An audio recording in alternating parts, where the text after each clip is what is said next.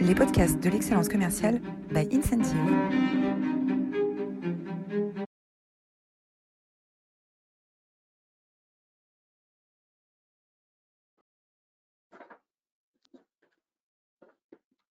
Bonjour à toutes, bonjour à tous et bienvenue dans cette nouvelle édition des masterclass de l'excellence commerciale. Aujourd'hui, c'est la génération Z qui prend le pouvoir et euh, pour euh, assister à cette prise de pouvoir, on a avec nous Elodie euh, Gentina. Bonjour Elodie. Bonjour. Ravi de te recevoir aujourd'hui dans les masterclass d'excellence commerciale. Vous êtes très nombreux, vous êtes toujours aussi incroyables, mais aujourd'hui vous êtes particulièrement intéressé par ce sujet parce que vous êtes plus de 400. Euh, plus de 400 pour assister à cette, euh, à cette, à cette masterclass. Vous étiez également très nombreux euh, la semaine dernière pour écouter Eric Mellet parler de, de l'organisation de l'organisation positive, une masterclass absolument passionnante, un bouquin également passionnant, très concret, très plein de trucs et astuces, euh, des questions euh, du coach hein, pour euh, renforcer votre posture de manager coach. Vous avez à la fin de chaque chapitre une liste de questions pour engager vos équipes, pour engager votre organisation dans cette démarche de, coaching et de, rituels managériaux. voilà, je vous la recommande, vous la retrouvez sur notre chaîne YouTube, sur votre plateforme de podcast préférée. là, les masterclass sont rendus possibles par le soutien d'Incentive. Incentive est une plateforme euh, pour les managers euh, qui sert à deux choses, qui sert à aider les managers à motiver leurs équipes, à motiver tout le monde et pas simplement les meilleurs, et qui les aide, qui facilite les rituels managériaux. Incentive travaille dans une vingtaine de pays avec des entreprises comme Société Générale, comme Groupama, comme Procter Gamble ou Orange. Voilà, si vous êtes intéressé, n'hésitez pas à vous adresser à nos équipes. On sera ravis de répondre à vos besoins.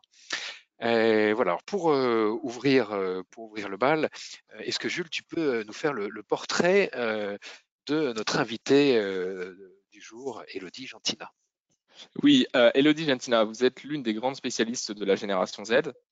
diplômée de la Schema Business School en Management et de l'Université Lille 2, vous poursuivez vos recherches et obtenez votre doctorat en 2008.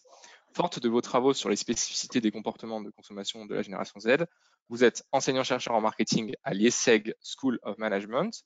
Vous avez consacré vos travaux à décrypter les caractéristiques et les défis que pose la génération Z aux entreprises, euh, en particulier en matière de nouveaux modes de management. Euh, passionné par cette nouvelle génération, vous avez développé euh, une connaissance pointue en analysant ces multiples facettes à travers des approches variées, tant théoriques que terrain, avec plus de 10 000 questionnaires analysés et de nombreux entretiens. Vous êtes autrice de quatre ouvrages majeurs, dont Marketing et Génération Z, Génération Z des consommateurs aux Z collaborateurs, euh, The New Generation Z in Asia et votre dernier en date, Manager la génération Z que vous nous présentez aujourd'hui. Vous avez contribué de manière significative à la compréhension de cette génération. Euh, vous êtes régulièrement sollicité par plein de médias sur le sujet et vous contribuez régulièrement à Management, Challenges, Le Nouvel Observateur, Le Parisien, Le Figaro, Forbes et les Eco Business. Nous sommes particulièrement heureux de vous, recevoir aujourd'hui. N'hésitez pas à poser dans vos questions euh, à Elodie dans l'espace questions et commentaires. Merci.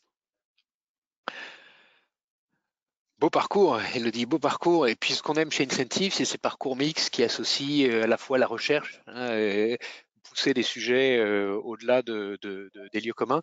Et puis euh, cette expérience très concrète, euh, et notamment des, expériences de, chercheurs et d'enseignantes à l'IESEG, prestigieuse école de, école de commerce. Alors la génération Z, tout d'abord, c'est, pour la définir, c'est 1995-2010, hein, c'est ça Né entre 1995 et 2010. C'est tous ceux qui sont pendant la quatrième révolution numérique. Voilà, donc euh, donc c'est des gens qui sont nés avec des smartphones euh, dans le berceau. Et puis euh, ça représente aujourd'hui un tiers de la population mondiale. Et donc c'est une génération qui arrive en force dans les entreprises avec un nouveau rapport à l'autorité, avec des nouvelles ambitions, une nouvelle recherche de, de sens de choses qu'on euh, lit tous les jours dans, les journaux. Euh, ce qu'on va essayer de faire aujourd'hui, c'est de, euh, pour les auditeurs qui sont avec nous, qui sont des chefs d'entreprise, qui sont des directeurs commerciaux, qui sont des managers, c'est leur donner quelques clés pour très concrètement les aider dans le, dans le quotidien pour intégrer onboarder, fidéliser et puis coacher, manager, faire grandir cette, cette, cette, cette génération. Peut-être on peut, commencer par un sujet qui est cette notion d'individualisme dans la, génération Z. Est-ce que, vraiment c'est une génération qui est individualiste? Alors pour moi, quand on parle de génération individualiste, euh, non. Je dirais plutôt que c'est les milléniums qui est érigé d'un système capitaliste euh, et individualiste. Pour moi, la génération Z, ce qui les fait vivre, c'est la communauté. On voit bien, hein, euh, les jeunes aujourd'hui, voilà, vivent en communauté. On parle beaucoup de consommation collaborative. On voit plein d'entreprises qui se créent dans l'ère du, collaboratif. ils adorent ça. Ils n'ont pas besoin de posséder, mais ils ont besoin d'être. Ils ont besoin de collaborer. Ils ont besoin d'échanger. Airbnb, Vinted, enfin voilà, même le seconde main derrière, hein, le seconde main est en plein essor parce qu'en fait, ça permet de créer du lien. Donc, ils ont envie de créer du lien. Et donc, aujourd'hui même, hein, si on voit les youtubeurs, les communautés de marques, à la fois dans le système de la consommation comme dans le domaine de l'entreprise pour la marque employeur, euh, pour moi, c'est plutôt une génération qui vit par la communauté et donc les réseaux sociaux numériques, voilà, Instagram, euh, Snapchat, TikTok, BeReal, qui sont les réseaux euh, que, les, jeunes adorent aujourd'hui, les réseaux numériques ne sont qu'une application justement de ce besoin de lien social. Ce besoin d'appartenance, ce besoin de lien social. Alors on va commencer, euh, si ça te va, par on, va, on, va, suivre un parcours, tu vois, dans une entreprise, un collaborateur, il bah, faut d'abord le, recruter, ensuite l'onboarder, etc., pour essayer d'être le plus pragmatique possible. Dans, ton livre, tu commences, alors sur le recrutement, tu dis qu'on est passé d'un recrutement sur des caractères assez subjectifs comme l'école qu'on a fait, la bonne éducation, vers des critères dans les années 80-90 de quotient intellectuel avec des tests, des, tests psychologique. Euh, puis on a, on a évolué vers du quotient émotionnel dans les années 2000-2010. Et puis là, finalement, le, critère qui, qui, devient, qui devient clé dans le, dans le recrutement, à la fois en termes de d'importance pour l'entreprise, mais aussi de perception que le collaborateur a dans le processus de recrutement, qu'on prend vraiment en, compte sa valeur propre, c'est euh, le potentiel avec euh, la fameuse euh, phrase de McDonald's venez, venez comme vous êtes. comment est-ce qu'on passe de la, de, la, de la sélection à la séduction? On passe, de passe aujourd'hui à la séduction parce qu'en fait, on voit qu'il y a un changement de paradigme. Le centre d'emploi, en fait, euh, c'est plus l'entreprise, c'est le jeune.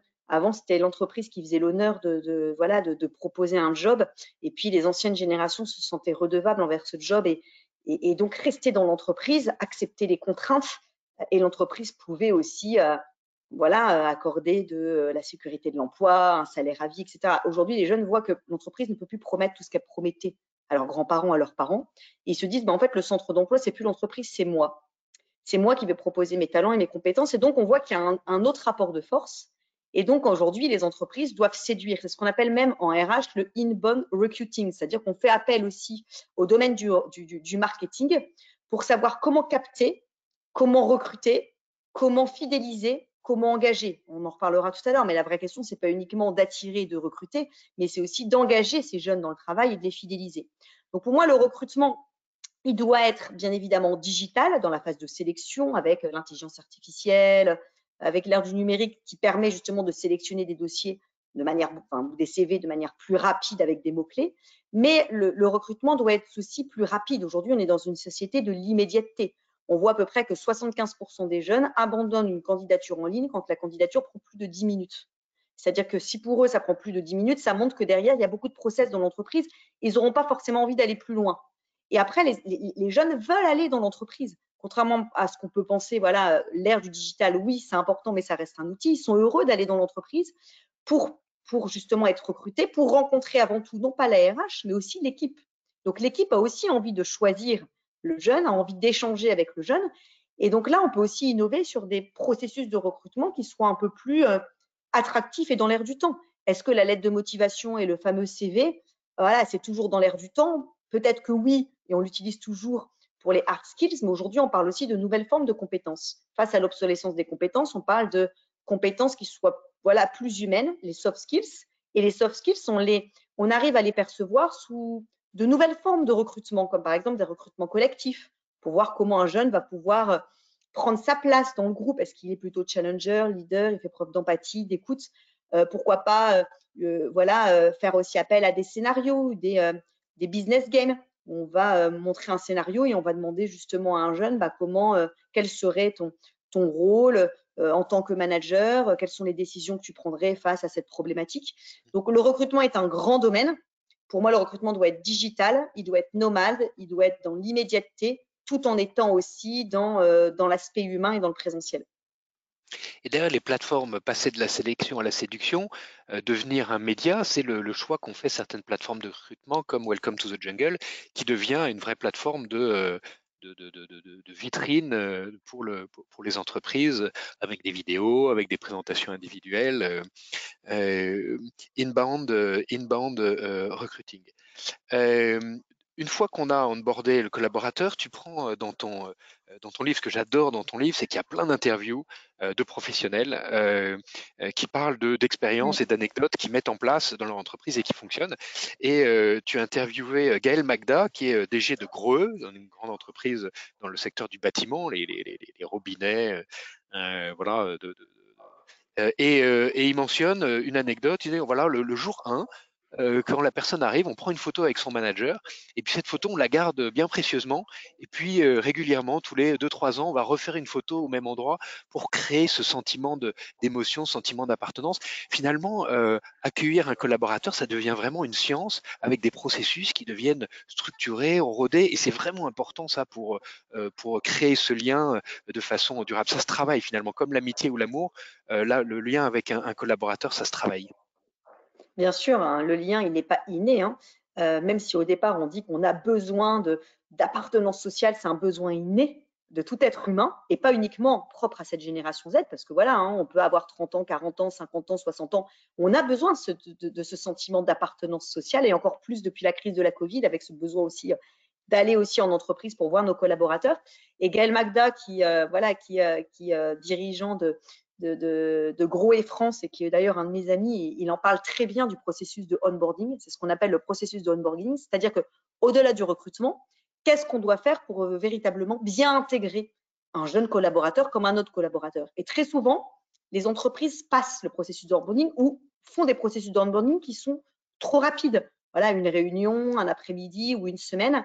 Et les jeunes en particulier ont besoin d'encadrement. En fait, il y a des contradictions quand on parle de la jeunesse. Oui, je comprends pas, ils ont besoin d'autonomie, mais l'autonomie, c'est pas l'indépendance. C'est voilà, avoir des responsabilités tout en ayant un cadre. C'est ce qu'on appelle le management par le vide organisé. On parle dans, justement dans l'ouvrage. Et donc, ils ont besoin d'un manager qui, qui soit bienveillant, qui soit empathique, qui soit présent. Voilà, euh, par exemple, l'exemple de la photo avec des rituels ils ont besoin de cadre et le rituel en fait partie. Voilà, et dans cinq ans, on reprend la même photo ou dans un an plus tôt, parce que cinq ans pour eux, ils ont du mal à se voir à plus d'un an et savoir où ils seront.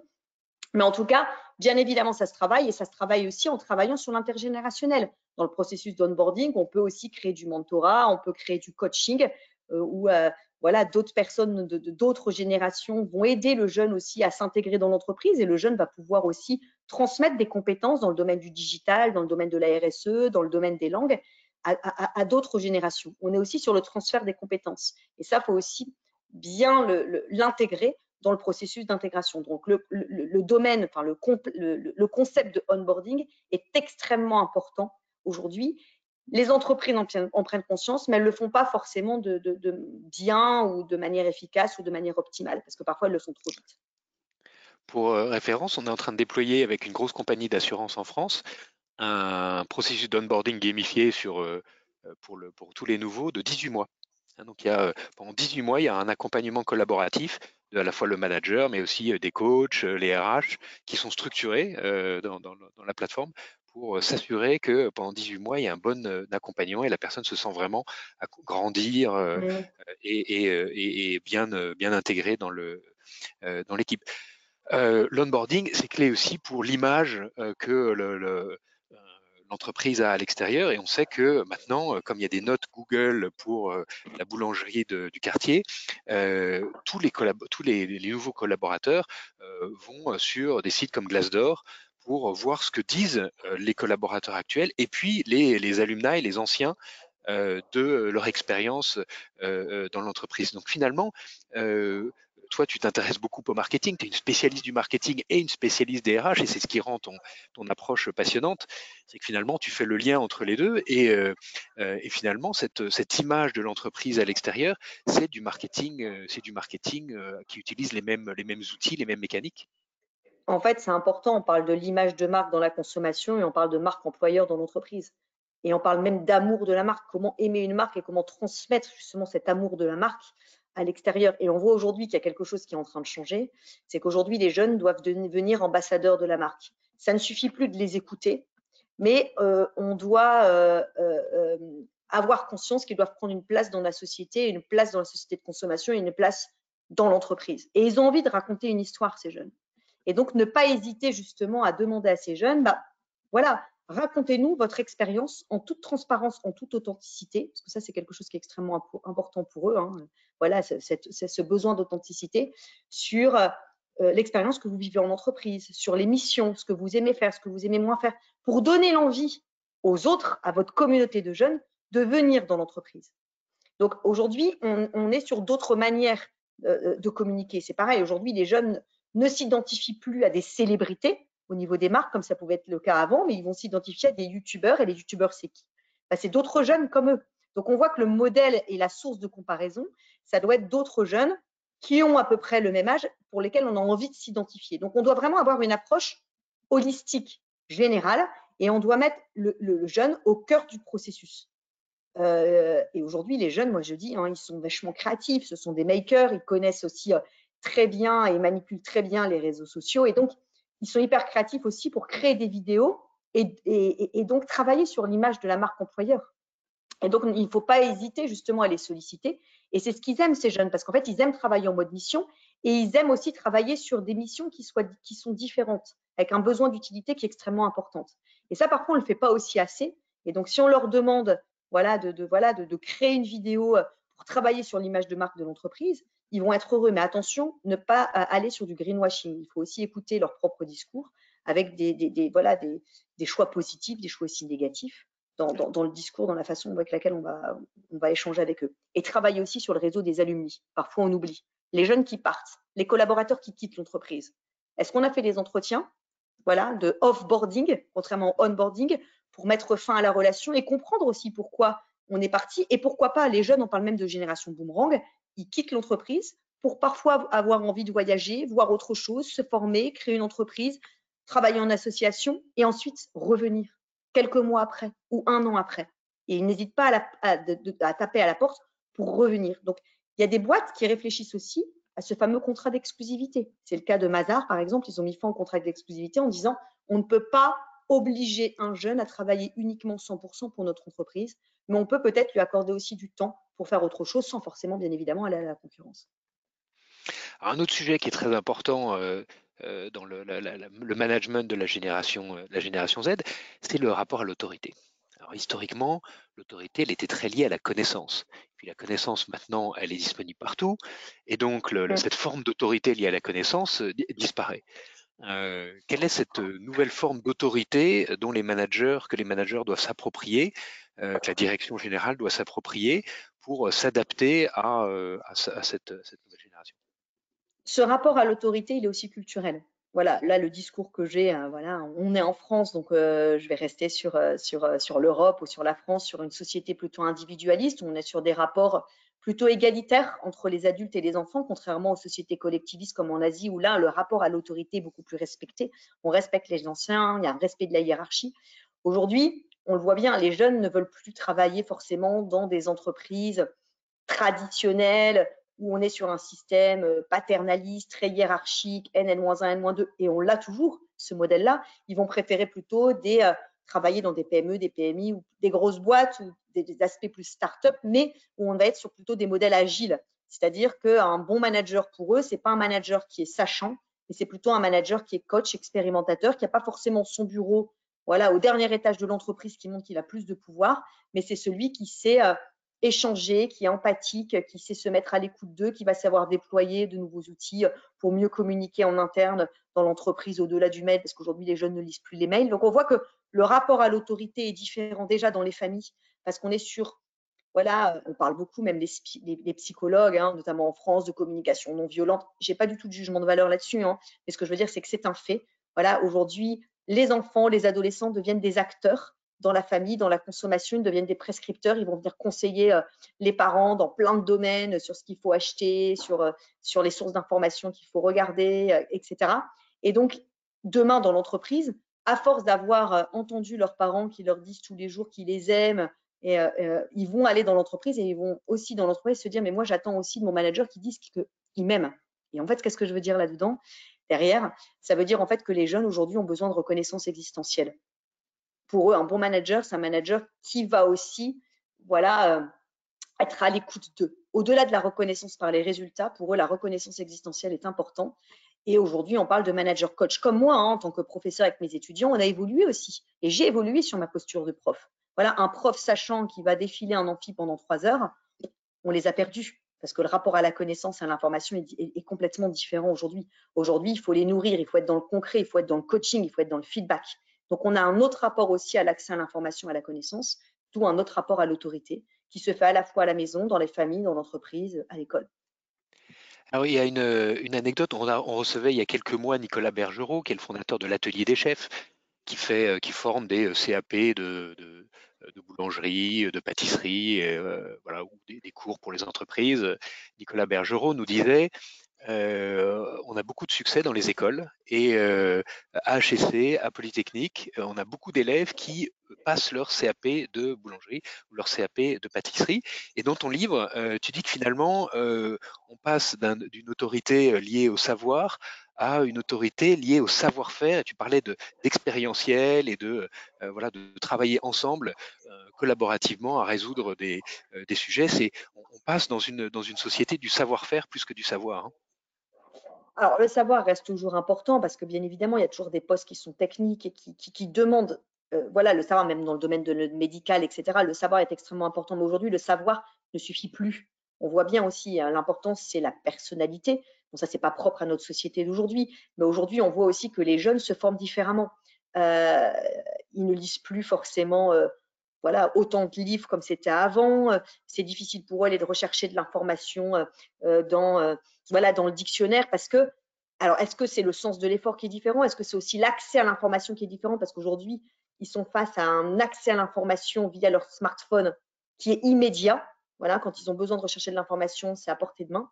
Et donc, on est sur un rapport au savoir et à la connaissance qui est beaucoup plus dans le concret et dans l'expérimentation. C'est pour ça qu'ils attendent d'un manager qui soit aussi expérimentateur et qui ne soit pas non plus dans le sachant. Et nous, et moi, dans, les connaissances en tant que professeur, on a aussi évolué sur les formes d'apprentissage. On va beaucoup travailler euh, en partenariat avec des entreprises. on va demander aux jeunes de pitcher devant des entreprises. Et quand on parle d'artisanat, voilà, les jeunes parfois, alors de certains milieux, c'est vrai que euh, moi j'ai aussi rencontré des parents qui me disent mais tout ça pour ça, on leur a payé une école de commerce, ils ont fait une école d'ingé et finalement euh, ils ont envie de repartir dans l'artisanat en disant ras-le-bol de ces métiers bullshit où je suis derrière un ordinateur, mais toute la journée, mais en, quoi euh, ça m'apporte du sens? Voilà, cette quête de sens. Donc là, on est aussi un peu sur une jeunesse, entre guillemets, un peu dorée, hein, pas forcément sur tous les jeunes.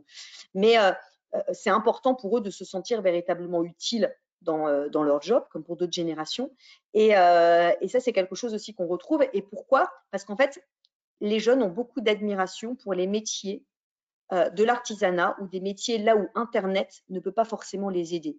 Et les métiers manuels, on voit que là, Internet ne peut pas les aider. Et c'est vrai qu'ils tendent à admirer les métiers de l'artisanat. Les métiers du savoir-faire. Euh, tu parlais tout à l'heure, et je voudrais m'arrêter sur ce concept qui est, très intéressant.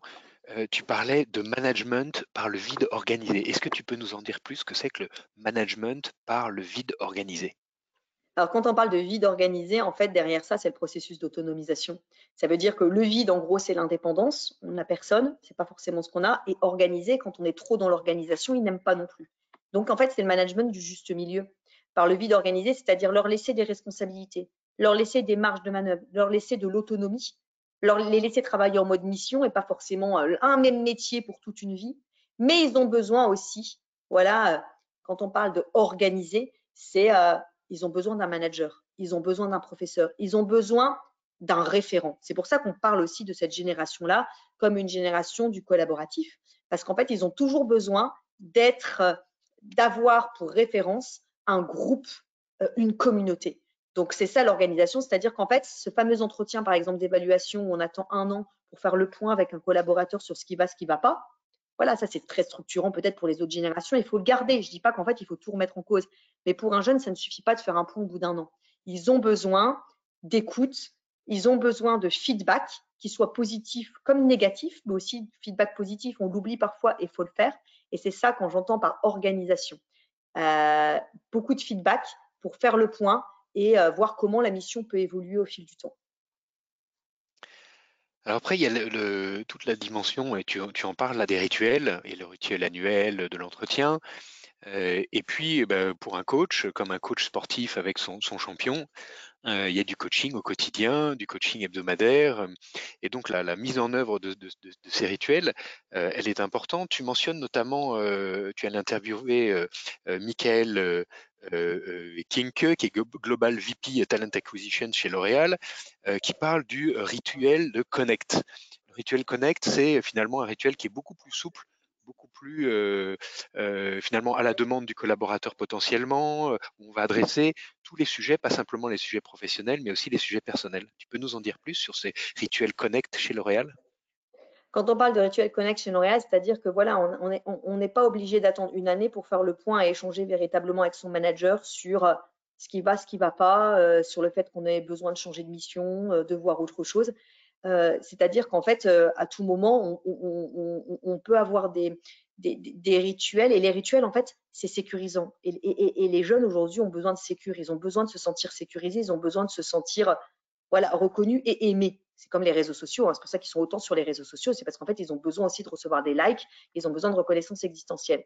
Et donc, ils ont mis ça en œuvre parce qu'ils se sont rendus compte en fait que les jeunes qui vivent dans, ce, dans cette société de l'immédiateté, de la rapidité, quand ils ont une question, quand ils ont une demande, quand ils ont un besoin, on ne peut plus attendre voilà, euh, trop longtemps comme c'était le cas euh, avant, au risque justement de les perdre. Parce qu'en fait, aujourd'hui, un jeune voilà, qui, euh, qui n'est pas forcément content de, son employeur, de l'entreprise, voilà, même malgré un CDI, il ne va pas hésiter à voilà, parfois fermer la porte et aller voir autre chose, même s'il n'a rien derrière. Donc, quand on parle de, de, de connect, c'est ça, c'est ce besoin de se sentir toujours interconnecté avec le manager. Mais attention, parce que pour le manager, c'est aussi beaucoup plus fatigant. Et ils le disent parce qu'en fait, avant, on avait euh, une rupture entre la vie privée et la vie pro. Et aujourd'hui, on a une imbrication des sphères privées et pro.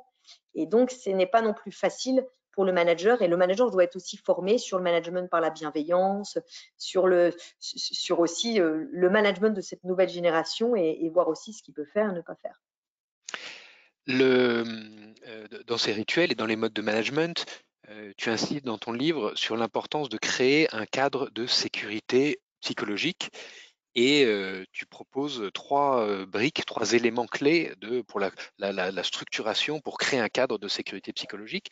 Il y a l'art de l'inclusion, il y a le développer l'estime et la confiance en soi, et puis à concilier les forces et, les faiblesses. Est-ce que tu peux nous dire plus sur ces, trois briques qui constituent l'architecture d'un environnement de sécurité psychologique? Ouais, ça c'est aussi euh, la culture de l'entreprise en fait. Hein. C'est important quand on est une entreprise de bien réfléchir justement à sa culture d'entreprise, à son, ADN euh, et l'inclusion pour en faire partie. Mais là encore, l'inclusion, l'estime de soi, connaître ses forces et ses faiblesses, ça c'est propre aussi à tout être humain et pas propre uniquement à la génération Z et aux jeunes.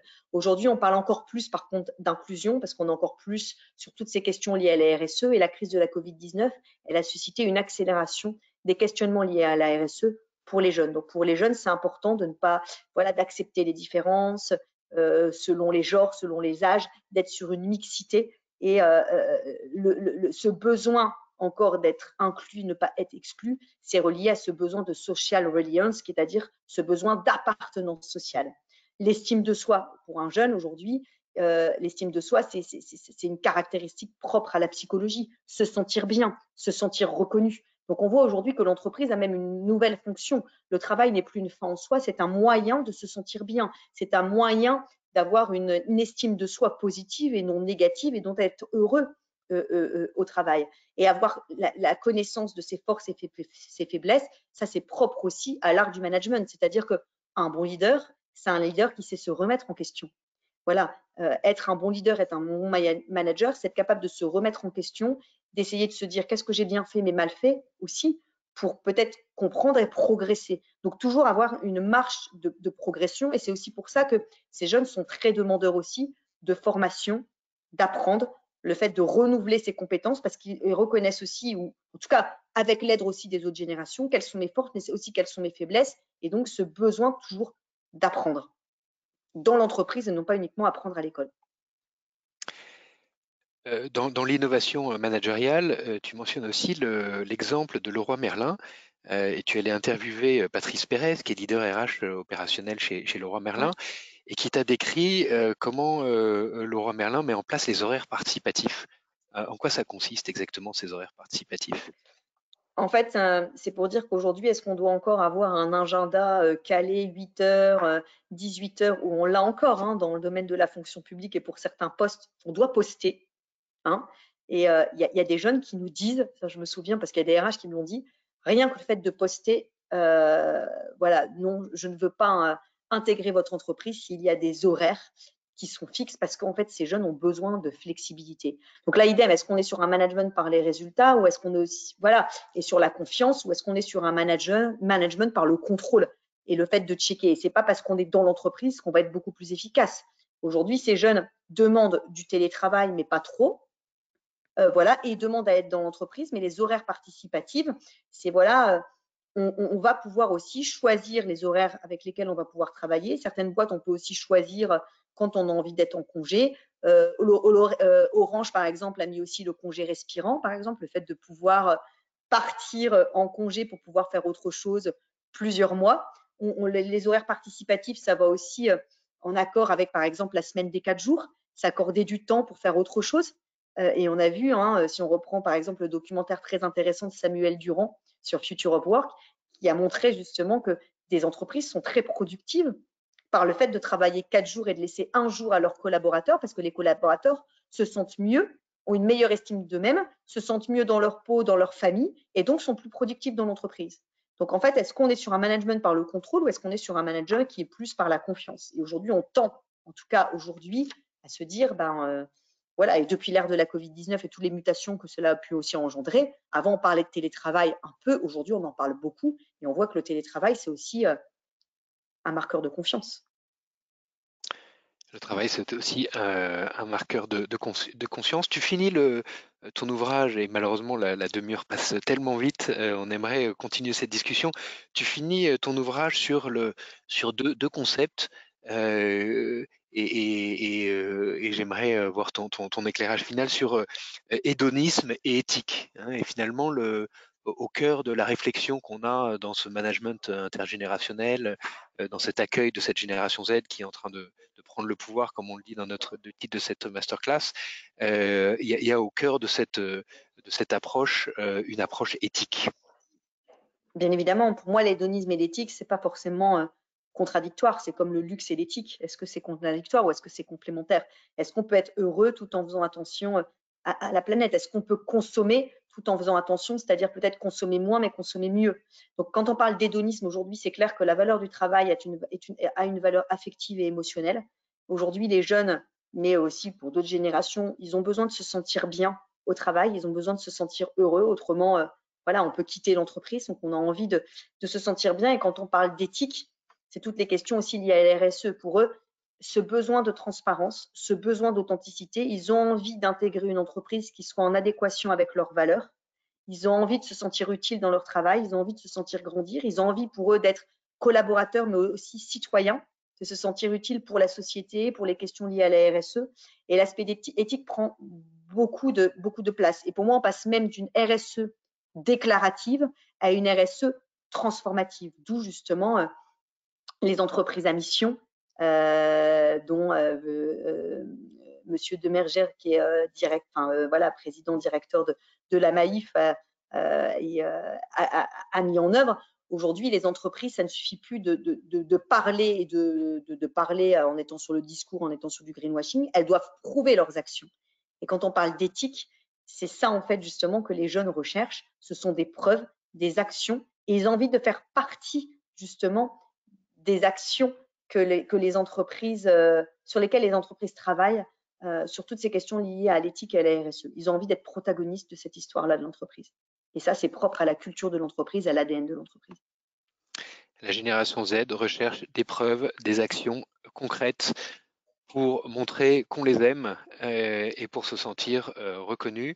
Un immense merci, Elodie, pour, euh, pour ce, brillant, brillant témoignage. À tous nos, invités, on demande s'il y a une, une citation qui les inspire. Est-ce qu'il y a une citation qui t'inspire particulièrement sur ce sujet de la génération Z? Alors oui, alors j'avais une citation que je vais vous lire parce qu'elle est un peu longue qui est une citation de Francis Bacon dans les essais. La jeunesse est plus apte à inventer qu'à juger, à exécuter qu'à conseiller, à lancer des projets nouveaux qu'à poursuivre des anciens. Et là, en fait, j'aime beaucoup cette citation puisqu'en fait, elle montre que euh, il ne faut pas rester sur des stéréotypes et des préjugés, mais c'est important de comprendre, comprendre euh, les jeunes, comprendre l'humain. Euh, il y a des ambivalences, il y a des contradictions, mais il y a aussi beaucoup de complémentarité et c'est important de les comprendre pour apporter un nouvel éclairage aussi sur sur les jeunes dans notre société. La jeunesse est plus apte à inventer qu'à juger, à exécuter qu'à conseiller, à lancer des projets nouveaux qu'à poursuivre des anciens. Francis Bacon dans les essais. Un immense, un immense merci. Pour aller plus loin, pour aller plus loin, quelques ouvrages que tu nous suggères. Euh, Tout le bleu du ciel, euh, Melissa d'Acosta, 2020. Euh, un, une merveilleuse surprise, un roman qui t'a particulièrement marqué c'est le roman en ce moment sur euh, ma table de chevet, oui, oui, euh, qui est un, beau témoignage de, l'humanité par rapport à la maladie d'Alzheimer. Voilà. Donc, euh, c'est un, très bel ouvrage. Après, il y avait l'ouvrage de La Petite Poussette, bien évidemment, par rapport à Michel Serres, que beaucoup de monde a lu et connaît qui montre justement euh, la présomption des compétences, euh, le nouveau rapport à l'autorité, toutes les questions aussi. Hein. On, voit ici qu'il ne faut pas rester dans, le domaine des sciences de gestion, mais il faut aller dans le domaine de la sociologie, de la psychologie, dans le domaine de l'anthropologie, pour bien comprendre justement euh, voilà, notre rapport à la société et toutes les mutations que l'on peut vivre. Donc ça, c'est extrêmement intéressant. Et puis à la le fin, monde a tellement changé, j'adore cette phrase, le monde a tellement changé que les jeunes doivent tout réinventer. Le monde a mmh. tellement changé que les jeunes doivent tout réinventer. Voilà. Et puis euh, tes ouvrages, bien sûr, euh, sur la génération Z, hein, des premiers ouvrages clés euh, des Z consommateurs aux Z collaborateurs. un ouvrage plus orienté sur le marketing. On a souligné tout au long de cette, cet entretien tes deux compétences, tes deux expertises, marketing et, et RH. Euh, donc marketing et génération Z, nouveaux modes de consommation et stratégie de, stratégie de marque. Et bien sûr, euh, euh, le livre que tu es venu nous présenter aujourd'hui, Manager la génération Z. Achetez-le, c'est très concret, c'est très pragmatique, ça se lit comme un roman.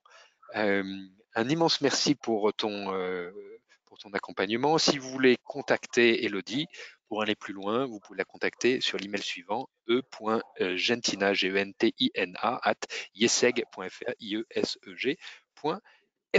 Voilà. Et si vous devez nous quitter, euh, on vous donne rendez-vous la semaine prochaine euh, pour euh, parler de au-delà de la RSE avec Frédéric Petitbon qui est partenaire de chez PwC, euh, la branche People and Organization, euh, pour aller au-delà euh, de la RSE. Il viendra nous présenter son dernier livre, Il n'y a pas d'entreprise qui gagne dans un monde qui perd un, merveilleux, un merveilleux témoignage. Et Elodie, si tu as encore quelques minutes avec nous, on sera ravi de te garder pour répondre aux questions que nos éditeurs ne manqueront pas d'avoir. Vous pouvez les poser directement sur la plateforme de GoToWebinar et Jules se fera un plaisir de nous les retranscrire. Jules, est-ce qu'on a des questions déjà de nos auditeurs? Oui, on a plein de questions. Euh, j'ai Hélène qui demande Bonjour, le besoin de reconnaissance n'est pas propre à la génération Z. Selon moi, toutes les générations en ont un besoin. Euh, qu'en pensez-vous? Ça, c'est clair et c'est ce que j'ai voulu dire aussi dans ce podcast. Alors, forcément, on, accentue la génération Z parce que moi, je travaille justement sur les jeunes, mais le point de départ, c'est pas la génération, c'est toutes les mutations voilà, de la société et toutes les générations les ont vécues. Donc forcément, à 30 ans, à 40 ans, à 50 ans, on a toujours aussi besoin de ce, besoin de reconnaissance. Sauf qu'aujourd'hui, les jeunes le revendiquent haut et fort à leur âge, alors que peut-être qu'avant, voilà, euh, euh, on était plus en silence sur un certain nombre de choses. Après, je pense que les jeunes en ont encore plus besoin aujourd'hui face à, voilà, à toutes les perturbations et les mutations de la société. on voit qu'aujourd'hui, s'ils sont tant sur les réseaux sociaux et tant dans cet esprit de la collaboration, c'est aussi parce qu'ils ont un besoin d'appartenance qui est extrêmement important. Et quand on dit besoin d'appartenance, c'est aussi besoin de reconnaissance existentielle liée à l'humain. Super. J'ai Eric qui demande comment expliquer la multiplication des problèmes psychologiques euh, chez les jeunes en entreprise? Est-ce qu'il n'y a pas un décalage croissant entre promesses et réalité Alors, on a vu aussi que hum, tous les problèmes psychologiques. Alors, je suis pas psychologue pour répondre véritablement, euh, voilà, euh, à, la question, mais dans le cadre de mon ouvrage, si euh, voilà, si vous l'avez lu ou si ce monsieur veut le lire, en fait, j'ai interviewé justement des, psychiatres et des médecins qui parlent justement de la santé mentale et morale des jeunes et notamment l'impact de la crise de la Covid.